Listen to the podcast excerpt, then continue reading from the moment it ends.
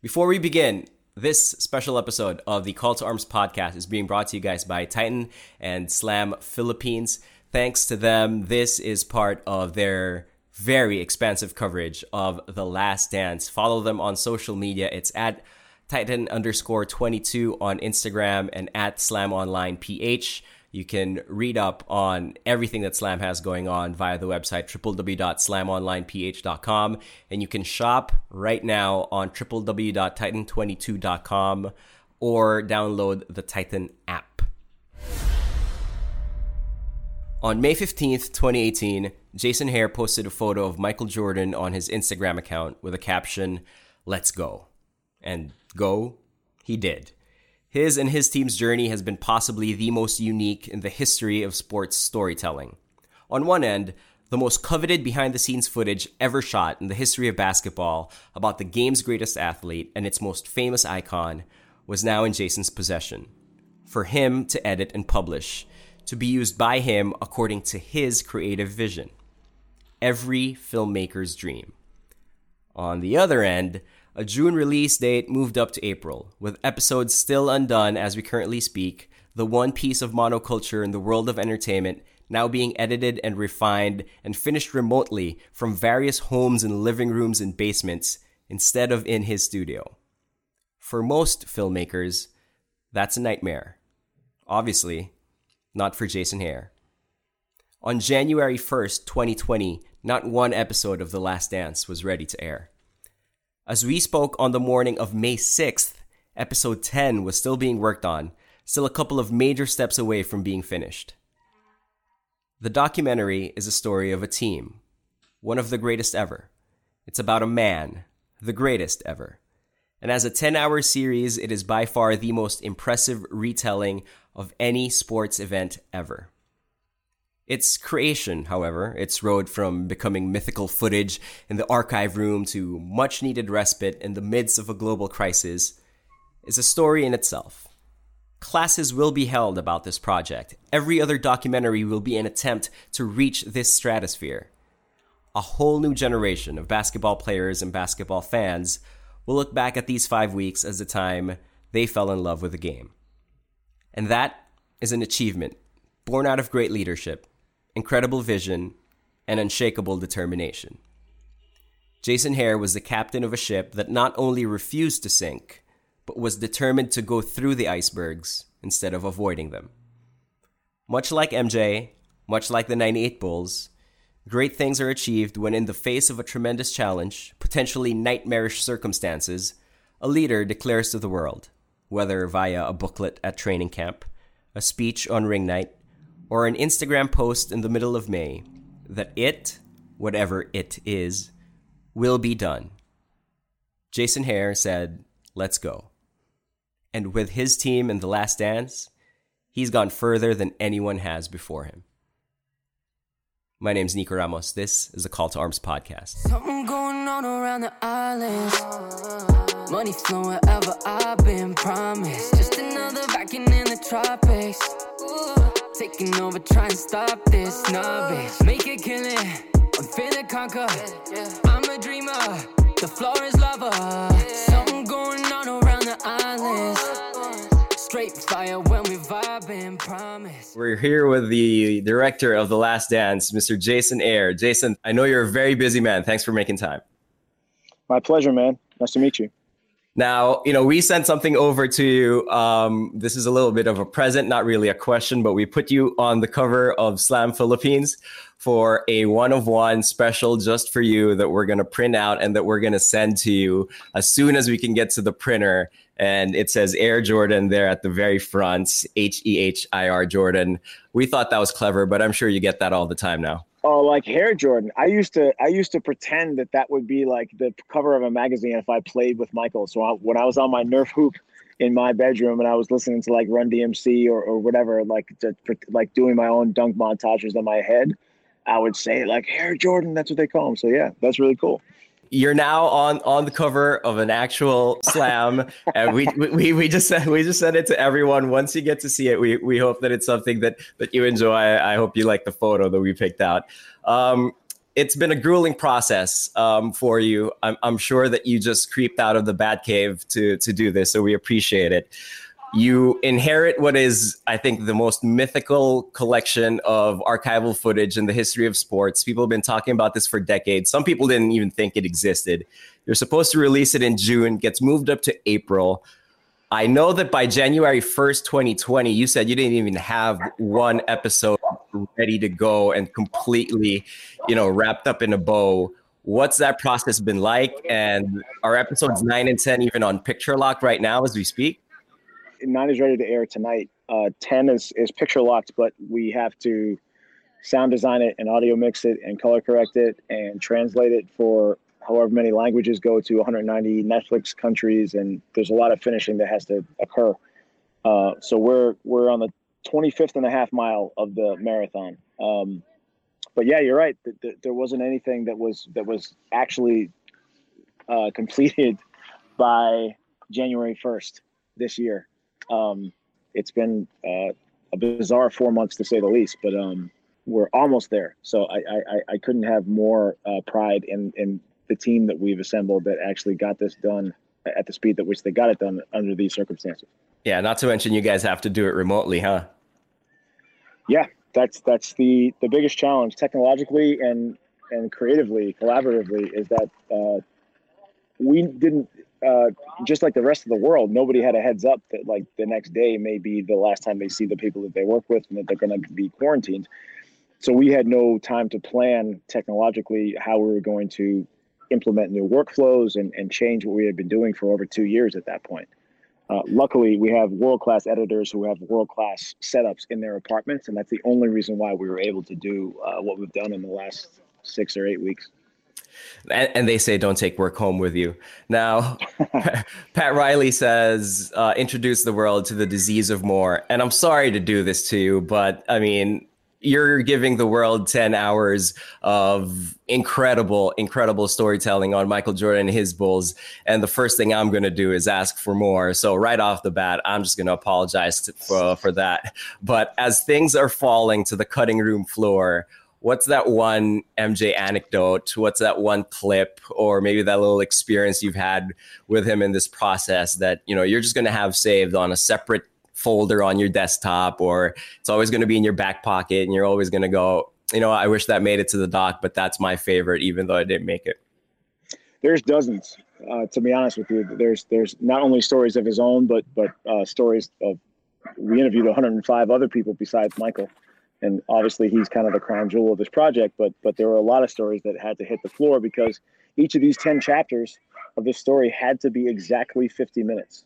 five oh, not five one, not four nine, not not forty-five, not fifty-five, exactly fifty minutes. And um, crazy. That was a tough needle to thread because we had to, some episodes should have been longer, some should have been shorter, but we had to, to hit that time. With Michael, I, I think that the the the clips that I'm sharing now, because I, I have I have this drive of, of all the footage in my apartment, and as we kind of wind down here, I can share some of these clips with, with my with my team, um, remind them of some of the moments. A lot of it is just like the ball busting that he that he joined in with during the process. So when, when we're when we're cutting cameras or reloading a battery or changing a card out in the camera, he would rip on somebody's shorts and would rip on his sneakers or his jeans. And he, that that's what he enjoys, is that kind of, um, I, I think that's, that's when you see M J through the years smiling and laughing on the court or in the locker room, that's the kind of behavior that he is, uh, that he's exhibiting. And, and he does that. That's what he enjoys. He doesn't want to be by himself. He doesn't like there, sitting there by himself in, in a quiet room. Um, he likes to be surrounded by people, and he likes to give it out, and he can take it and he can give it right back. So it's some of those moments that, you know, when you first meet the guy, it, it's bizarre because a poster comes down off of your wall and is now speaking to you. Your your brain has to has to wrap itself around this concept um, that it's known of this two-dimensional figure for the last, you know, in my case, thirty-five years uh, before I met him. Now, we, we see a whole lot of, you know, and this happens in movies a lot or in T V shows where a certain character kind of takes off and then they get their own spin-off. Um, is, is there been a particular story that you've encountered on this process that you go, you know what, Uh, we can only m- make room for a minute or a minute and a half of that story in this doc, but that one deserves its own spin-off documentary somewhere down the road. Do you know, it, it's so interesting for me to to observe this from afar and to see how people uh, consume this thing and what they respond to. But the Sniff Brothers was the last second edition that we made. Just that oh, I love the Sniff, Sniff Brothers. Of course, we all did. And it was like, well, but people are here to see Michael and Scottie. And, and when you're sitting there in a cave for two years, there's no way to have perspective on what the rest of the world. Sorry about that. It's all good. Got some, some angry quarantine kids here in New York City. Um, there's no way to have perspective on, on, on what people are going to want to see and what they don't want to see. And I'm thinking, all right, well, the Sniff Brothers to me are fascinating because there's this group of normal dudes who spent all of their time around Michael, and uh, and Michael chose to spend his time around as well. And what is it about these guys that was so endearing to him that that's who he was most comfortable with? And then you think, well, but we have five and a half interview with Phil Jackson. We have Scottie Pippen. We have Steve Kerr we haven't even got to yet. You have Tony Kukoc's story. But you know, the Sniff Brothers are, it's been so gratifying to see a guy like John Michael Wozniak, rest in peace, who, who passed away a few months ago, take off on social media, where I've seen shrug t-shirts of John Michael doing the shrug after pitching quarters with Michael. Um, so those are, those are moments there. And then there's so many, you know, there's, there's so many anecdotes and so many, so many stories that we didn't have time to pursue. As preposterous as it sounds, ten hours wasn't enough to tell all the stories that we had in our holster. You know, John Michael Wozniak, may, may he rest in peace, but I, I think the internet is convinced, though, that he's e- either of the two things, Sam Smith in disguise, like in a Scooby-Doo disguise, or or Joe Exotic's dad. They're still not sure which Possibly. one he is. Joe, uh, John is bigger than you think, because so so those interviews, a lot of the interviews we did, or a few of the interviews we did, took place at Michael's residence in Chicago. Now, Michael lives in Florida full-time, but we interviewed Tony Kukoc and Will Perdue and a few other people at Michael's house, which which remains in suburban Chicago. Wow. I, I, I love I love how to this day they're still coming over to M J's house. Oh, yeah. And they they all still live in, in the same area. Tony Tony still lives across the street from Michael Jordan after all these years, except Michael's not there. The twenty-three is there on the gates, but Michael's not in the house. Who is in the house was John Michael. Michael was the the gatekeeper and the wow. security guard for that house.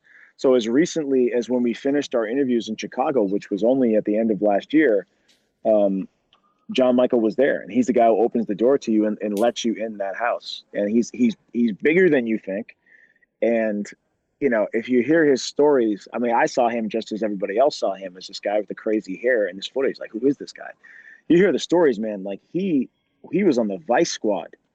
Um, I don't know if he worked with, worked for the D E A or with the D E A, but he's got stories that two minutes into it, you're holding your mouth because you might puke because of some of the things that he's seen that he just says nonchalantly. So Michael was surrounding himself with the realest of the real.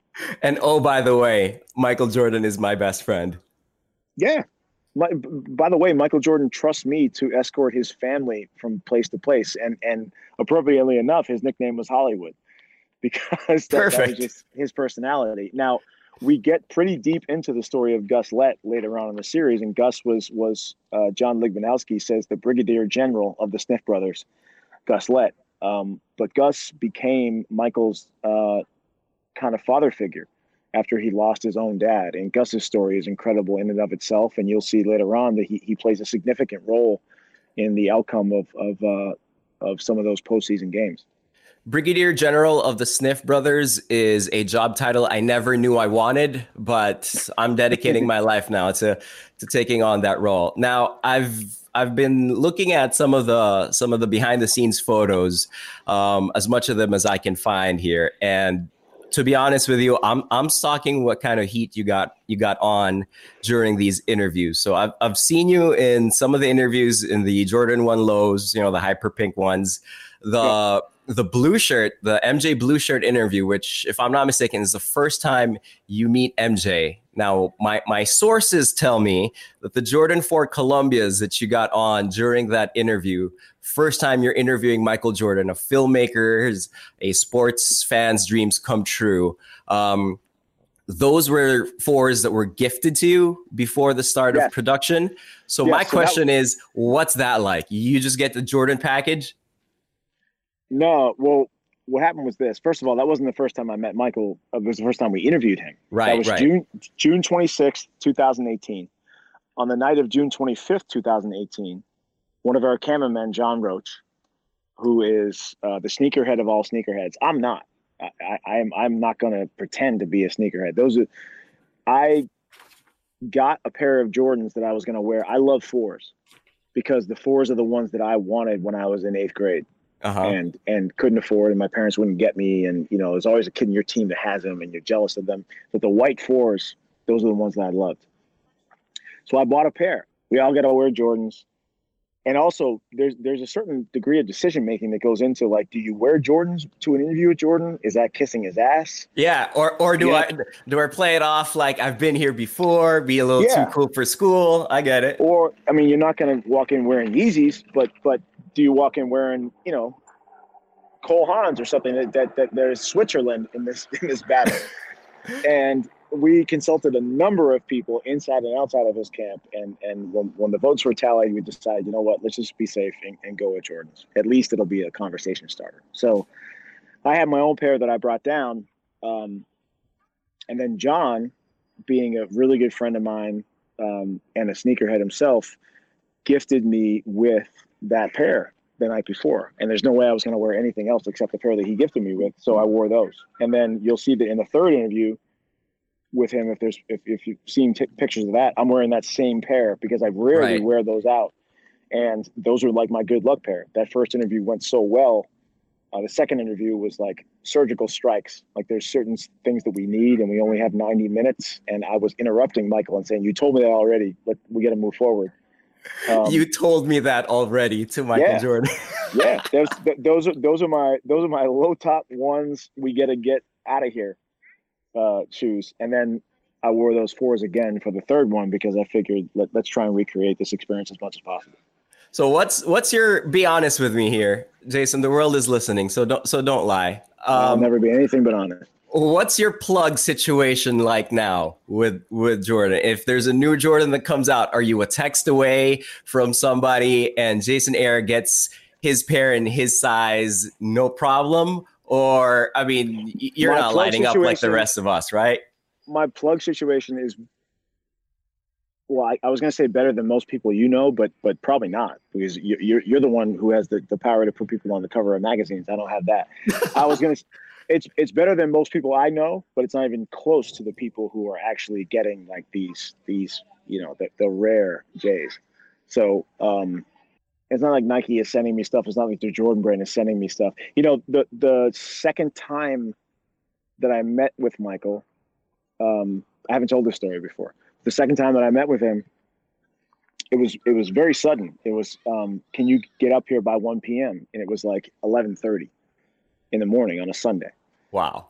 And I was like, uh, yeah, it's cool. Like, I'm in like jeans and a T-shirt, and like, I'm just going to wear Nikes. Is that cool?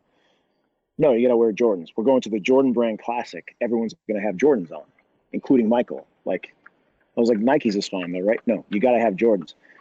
I busted my ass to get from Tribeca to the Spring Street Nike store. And I bought, you know, there's a lot of Jordans I can't pull off, nor should I. I'm a forty-three-year-old, you know, dorky white guy. I should not be pulling off some of these Jordans. So I just, I got the most basic pair. I still love them. I still have them. Um, They're just black ones with the uh, with the gold swoosh outline. Right. I know what you're talking and about. I, and I wore those up, and um, I walked into this hotel lobby. The first place that I met him ever, it was the same lobby. It's the same hotel that he stays at in New York. And at this point, it was like, you know, twelve thirty, one o'clock. And I walk in, and he shook my hand and looks down at my feet and goes, brand new.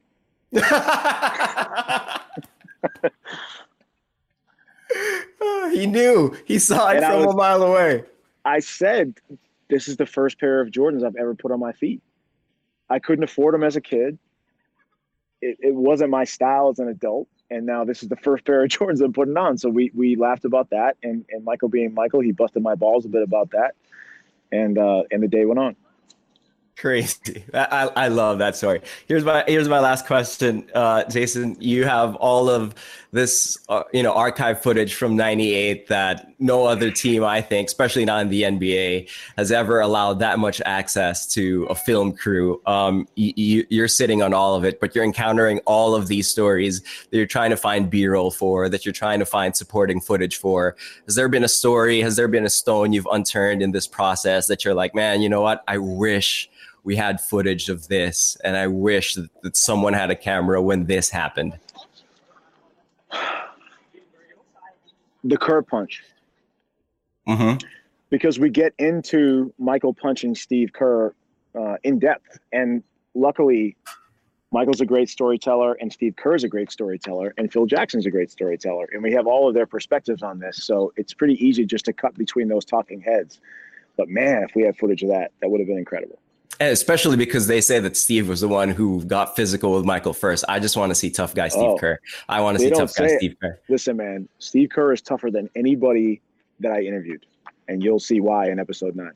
I can't wait. Jason, it's it's been a true pleasure. Whether it was with the Fab Five or with Andre, you've done something that I think very few films are able to do, which is to introduce it to a new generation and make them feel like they were part of that moment when it happened. Doesn't happen all the time. And you have the only thing that's unanimous in the world right now, which is people loving this documentary. It's been an incredible project, and it's a great journey to be on and watch. Thanks a lot for your great work.